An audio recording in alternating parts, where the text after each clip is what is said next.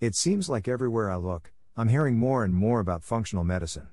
Today, I tweeted an article by Seka Palakuka which asks the question why do some osteopathic physicians gravitate towards functional medicine, and what is it? I was flipping through the channels on the television as well and came across an infomercial by Dr. Mark Hyman, who is one of the pioneers in the field of functional medicine.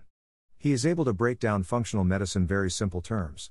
Functional medicine basically looks at the causes of multiple disease processes.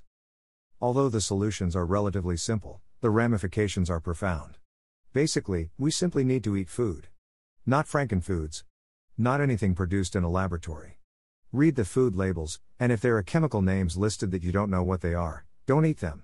Many of these added ingredients make food hyperpalatable. Dr. Hyman made a comment that you would never eat a whole bag of avocados. Why then, do we need a whole bag of potato chips or cheese puffs? There are many similarities between functional medicine and osteopathic medicine. It views the body as an integrated system, much as osteopathic medicine does. It stresses the importance of structure and function and importance of good nutrition for the health of our bodies. It makes a lot of sense to me.